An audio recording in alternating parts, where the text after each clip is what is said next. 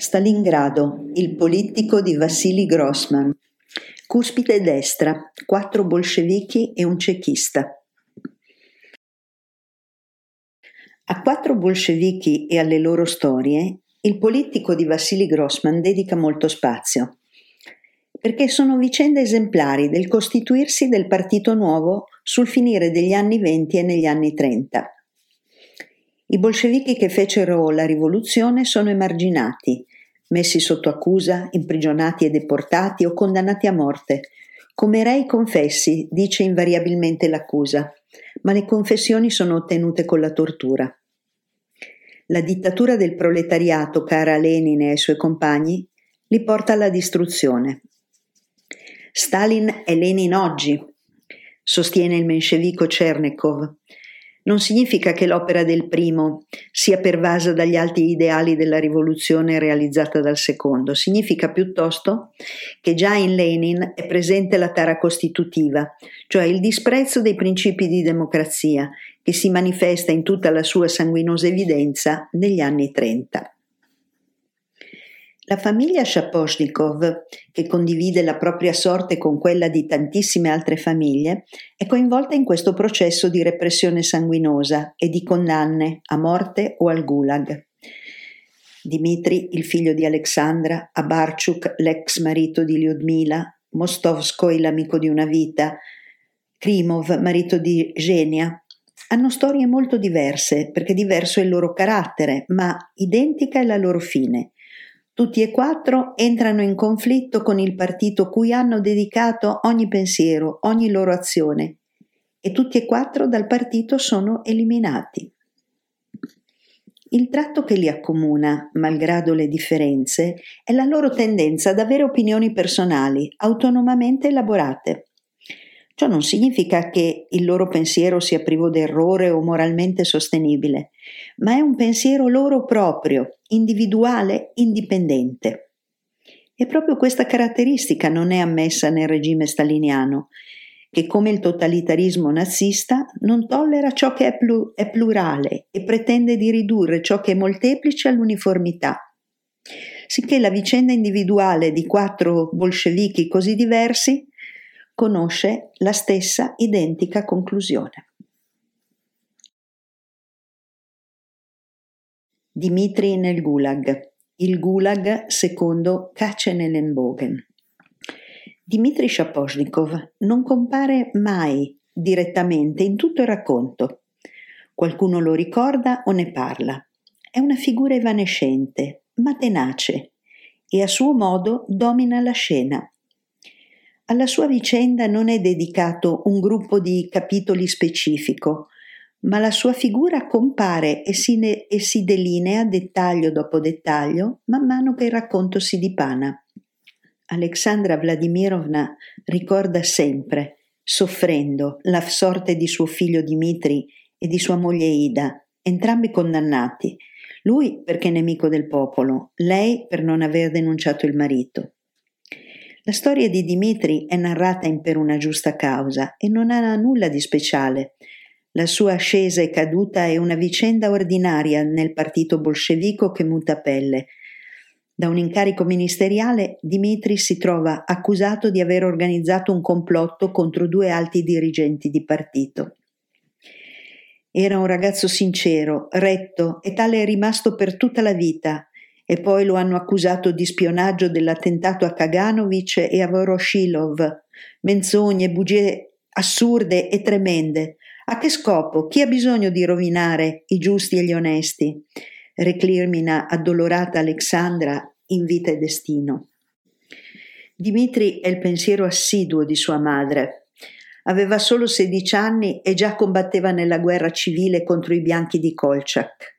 Dopo gli studi all'Università di Sverdlovsk, giovanissimo, è stato nominato responsabile di un importante settore industriale. Nel 1937 è stato arrestato e tradotto alla Lubianka, come lo sarà Krimov che si ricorderà di lui proprio quando varcherà l'ingresso della prigione. Dimitri detenuto. Il fagotto sotto braccio preparato dalla moglie con un po' di biancheria, sapone asciugamano e poco altro, Dimitri accusato di essere un nemico del popolo, lui che a Parigi lavorava alla rappresentanza commerciale sovietica, lui che viaggiava abitualmente in prima classe bevendo acqua minerale del Caucaso. Poco dopo anche sua moglie Ida Semyonovna finisce sotto inchiesta, arrestata e deportata. Prima del bombardamento di Stalingrado nell'agosto 42, una lettera dal lager di Karaganda nel Kazakistan, spedita da un'infermiera pietosa, informa la famiglia Shaposhnikov della morte per polmonite di Ida. Subito dopo l'arresto di Dimitri e sua moglie, Alexandra ha cercato di aiutarli e si è recata a Mosca, anzitutto per andare a prendere Serioja, che a quel tempo aveva solo 12 anni, poi per ottenere l'appoggio degli amici di suo figlio, che però né l'hanno ricevuta né hanno risposto alle sue lettere. È riuscita tuttavia ad ottenere un permesso per incontrare Dimitri. Alexandra piange e sono le sue uniche lacrime. Alexandra piange quando ricorda questo incontro nel nord, ai bordi di un mare bianco e freddo. Aveva atteso su un molo una motovedetta. Infine Dimitri era arrivato ed erano rimasti in silenzio tutte e due a guardarsi negli occhi, mano nella mano. Poi lui se n'è andato e lei ha camminato su e giù lungo la costa deserta battuta dalle onde bianche e schiumose, ascoltando i gridi dei gabbiani sopra la sua testa ormai imbiancata. Dal 39 suo figlio non risponde più alle sue lettere. Lei ha fatto domande, riempito moduli, è tornata anche a Mosca, le hanno promesso di rivedere il caso, ma il tempo è passato e intanto è scoppiata la guerra. Un giorno giungono per vie traverse notizie di Dimitri.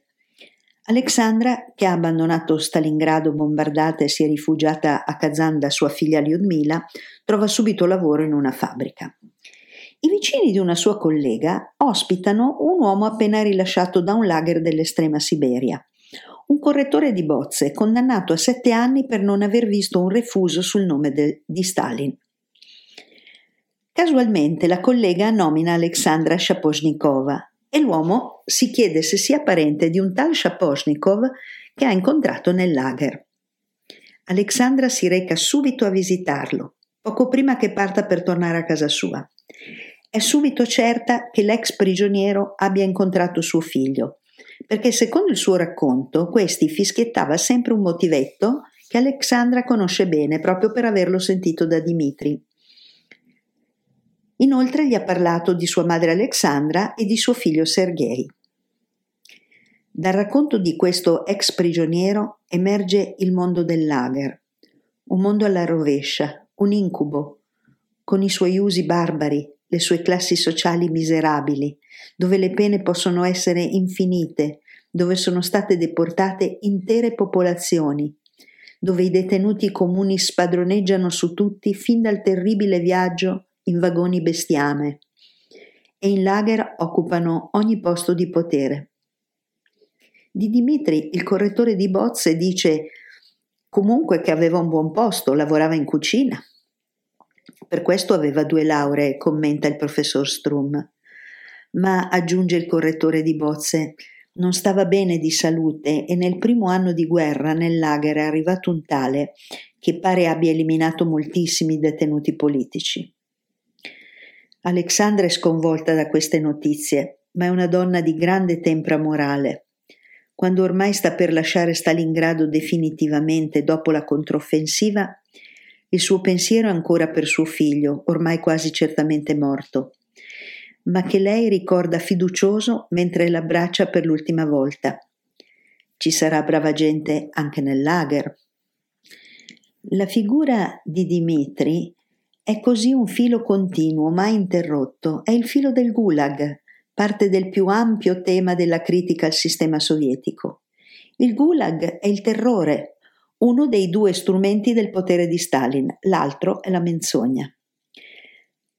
La genesi del Gulag è narrata da Kassenelen ex funzionario della CECA, la, po- la polizia segreta, ex direttore del gigantesco cantiere del Polo Nord nel Gulag, ormai arrestato e detenuto in cella con Krimov alla Lubianka. Katzenellenbogen è un colosso dal faccione bitorzoluto e una selva di capelli ricci, bianchi e grigi, arruffati alla Beethoven, su una fronte bassa e bombata. È stato un famoso presentatore moscovita. Ha iniziato a lavorare per la cieca almeno vent'anni prima e ne ha conosciuto tutti i capi. Zerjinsky, poi Jagoda, poi Jezhov, infine Beria. Eppure si trova alla Lubianca, dove sono entrati e spariti migliaia di funzionari di partito, sostituiti da altri funzionari in ogni ambito della vita sovietica. Nei comitati rionali di partito, nei commissariati del popolo, nei dicasteri militari, nelle procure, nei consorzi industriali, nei poliambulatori, presso le direzioni delle fabbriche come pure nelle commissioni interne, nelle sezioni agrarie, nei laboratori batteriologici, presso le direzioni dei teatri accademici, negli uffici delle fabbriche aeronautiche, negli istituti che progettavano i grandi complessi della chimica e della metallurgia. Questo lungo elenco dà l'idea dell'ampiezza del mutamento che investe il giovane Stato bolscevico. A partire dalla fine degli anni venti e lungo gli anni trenta, un'intera classe dirigente a ogni livello viene estromessa e sostituita. Una volta un amico ha confidato sottovoce a Krimov che nella stessa cella erano contemporaneamente detenuti tre segretari dello stesso comitato di partito, ciascuno denunciato dal suo successore, come accadde storicamente ai tre capi della polizia segreta. Yagoda fu arrestato, fucilato e sostituito da Yezhov, arrestato, fucilato e sostituito da Beria. Katzenellenbogen conosce i meccanismi della polizia segreta dall'interno, perché la Lubianca era casa sua e ai suoi compagni di cella elargisce consigli sulla condotta da tenere. A Bogoliev, il timido critico letterario, dice che dovrebbe dare una mano all'inquirente, che manca di esperienza. Lo aiuti quel povero ragazzo, gli dia una mano a formulare l'accusa. Anzi, gli consiglia la formula della confessione più adatta non per evitare la condanna a dieci anni che è già decisa, ma per evitare che la pena sia ancora più dura con la detenzione in un lager a regime severo. Anche a Krimov dà buoni consigli sulla condotta da tenere. Bisogna aiutarlo, l'inquirente è un novellino, fa fatica a raccapezzarsi. Se noi diamo una mano a lui, lui dà una mano a noi e ci evitiamo torture infinite, tanto il risultato non cambia. La sezione speciale ci darà comunque quanto stabilito. Katzenellenbogen ha occhi intelligenti, benché indolenti e stanchi. Gli occhi di chi sa tutto, è stanco di vivere e non ha paura di morire. È uomo dai molti interessi e molte letture, tutte rigorosamente lontane dal realismo socialista. Cita Anatole France, cita Edouard Bagrischi, il poeta del gruppo d'avanguardia Pereval, Cita Babel, arrestato e fucilato nel 40 benché informatore della cieca. Colleziona libri rari, chiama per nome gli artisti del Bolshoi, non si scompone quando pensa a sua moglie ballerina classica. Si emoziona solo quando rievoca i primi anni della cieca e gli uomini che la costituirono, che considera dei giganti. Uomini che leggevano e ammiravano Voltaire, Rabelais, Verlaine, considera con sufficienza come propaganda i valori politici e morali su cui Krimov ha fondato la propria vita. Conosce molti amici di Krimov finiti in prigione nel 1937. Dichiara di ammirare Stalin più di Lenin. È l'unica persona che posso dire di amare davvero, dice. Ricorda il 37. Ogni notte racconta eliminavamo centinaia di condannati senza diritto alla corrispondenza. E ancora, le ciminiere del crematorio di Mosca fumavano in continuazione. E aggiunge, i giovani del Komsomol chiamati a eseguire le condanne e a trasportare i corpi impazzivano uno dopo l'altro. Ricorda anche il cantiere della ferrovia sulle rive del Mar Artico di cui è stato direttore. Un progetto di una bellezza straordinaria, che ammette è costato la vita a una decina di migliaia di prigionieri.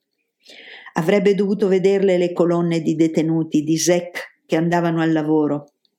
Silenzio di tomba, l'aurora boreale verde e blu sopra di loro, tutti intorno ghiaccio e neve, e l'oceano cupo, nero, che ruggiva. È questa la vera potenza. In cella alla Lubianca stritolato dall'ingranaggio che ha contribuito a costruire e che ha visto in funzione contro tanti rivoluzionari come Bukharin, come Kamenev, pensa che tutto quanto è accaduto e accade sia inevitabile. Cita Schiller e sentenzia. Il Moro ha fatto quel che doveva, il Moro può andare. Una notte espone a Krimov la sua teoria del gulag. Non nasconde la brutalità della vita che vi si conduce, la considera un prezzo da pagare in vista di un sostanziale ripensamento dell'organizzazione del gulag stesso, di cui tace completamente lo scopo terroristico. Il Gulag, sostiene Kacenelenbogen, è l'ambiente ideale perché la razionalità si dispieghi al massimo livello. Là dove ogni illusione di libertà individuale è spenta, si può realizzare una vita razionale. Oggi non è così, osserva. I lager hanno gravi difetti perché sono lo specchio, sia pure iperbolico, della società fuori dal lager. I criminali detenuti spadroneggiano su tutto e tutti, anche su studiosi di fama, su tecnici e ingegneri di grande valore, ma è quel che accade anche fuori dal lager, dove spesso funzionari incolti si arrogano il diritto di presiedere consessi scientifici. Nei lager, sostiene, i sapienti oggi sono sprecati in attività ben al di sotto delle loro effettive potenzialità. Ma se le loro condizioni di vita fossero buone e fossero incoraggiati a dare il meglio, potrebbero risolvere qualunque problema. È la sua esperienza di direzione del cantiere del Polo Nord a suggerirgli queste riflessioni. E secondo lui è falsa, assolutamente, la convinzione che non si dà scienza se non c'è libertà. Occorre osservare che il tema della libertà personale è quello che scompone il calmo ragionare di questo personaggio. La sua teoria si scontra con l'esistenza di uno dei detenuti nella stessa cella, un vecchio socialista. Non ricorda, dice lui stesso, se rivoluzionario o socialista democratico o menscevico. Si chiama Dreling, in galera da più di vent'anni. Questi ha il potere di irritare il vecchio cecchista perché non si piega, perché afferma di avere un nome e con quello pretende di essere chiamato e ci riesce per Kacenelenbogen è un lurido vecchio che disturba la sua teoria del lager. Il lager, espone con pazienza Kacenelenbogen a Krimov appena picchiato durante un interrogatorio. È un'evoluzione rispetto ai campi di lavoro forzato dell'epoca dello zar. Là il lavoro si svolgeva con utensili primitivi. Oggi, nel sistema del Gulag, hanno fatto irruzione le macchine più evolute, scavatori, bulldozer, seghe elettriche, turbine, trivelle, trasporto aereo di merci e passeggeri, collegamenti radio, teleselezione. Ma non basta. È l'organizzazione del lavoro che deve mutare. Nel suo appassionato delirio, Kacenellenbogen teorizza nel Gulag il trionfo del principio di ragione contrapposto al principio di libertà individuale, tipico della società umana primitiva. Bisogna sviluppare con coerenza e coraggio intellettuale il sistema dei lager, in modo da rendere sempre più uguali il mondo dentro il gulag e quello che sta fuori. Non sarà più necessaria a quel punto alcuna repressione, alcuna detenzione. L'autoabolizione del lager sarà il trionfo dell'umanesimo, sterilizzato finalmente dal principio di libertà origine del caos cavernicolo che ha dominato per millenni nelle società umane e che sarà vinto definitivamente per sempre. Lei è pazzo, gli dice Krimov. Ma Kashenelenbogen ragiona da buon bolscevico. sviluppando lo schema della dittatura del proletariato e del suo sbocco ideale nella società comunista. Il, gul- il gulag non è una laida defiazione dai nobili principi del bolscevismo, ma il loro necessario svolgimento. La rivoluzione ci ha reso immorali, sentenzierà alla fine Krimov. Kacenelenbogen è il paradigma nel romanzo della classe dirigente bolscevica spazzata via negli anni 30. Un'elite che fonda la propria visione della politica sulla cultura europea del XIX secolo come affermazione di alti ideali, la cui realizzazione è però così lontana nel tempo da essere considerata in definitiva propaganda. È un'elite il cui presente teorizza invece la necessità di possedere in massimo grado l'abilità tattica, vera forza motrice e guida dell'azione. Dunque le confessioni estorte, la camera di tortura, le condanne a morte o al gulag sono interventi necessari contro i nemici del popolo o della rivoluzione o insomma contro i loro nemici. Di qui l'ammirazione di Kacenelenbogen per il capo della polizia segreta, il fondatore, il formidabile Dzerzhinsky. La lezione di questa elite lasciata in eredità al sistema sovietico è tremenda. L'autonomia di pensiero non è tollerata, qualunque ne sia il contenuto. Chiunque manifesti una propria individualità, una propria decisione, è un probabile oppositore del regime e in quanto tale va eliminato. L'unica differenza tra la repressione degli anni venti e quella degli anni staliniani è che i bolscevichi di ieri parlano le lingue europee, leggono Voltaire e Rabelais e Verlaine e agiscono in nome di un lontano ideale di umanesimo, Oggi i nuovi brutali padroni dello Stato agiscono in nome del loro potere, parlano male solo la loro lingua e leggono le opere filosofiche di Stalin, che non ha mai avuto una formazione filosofica.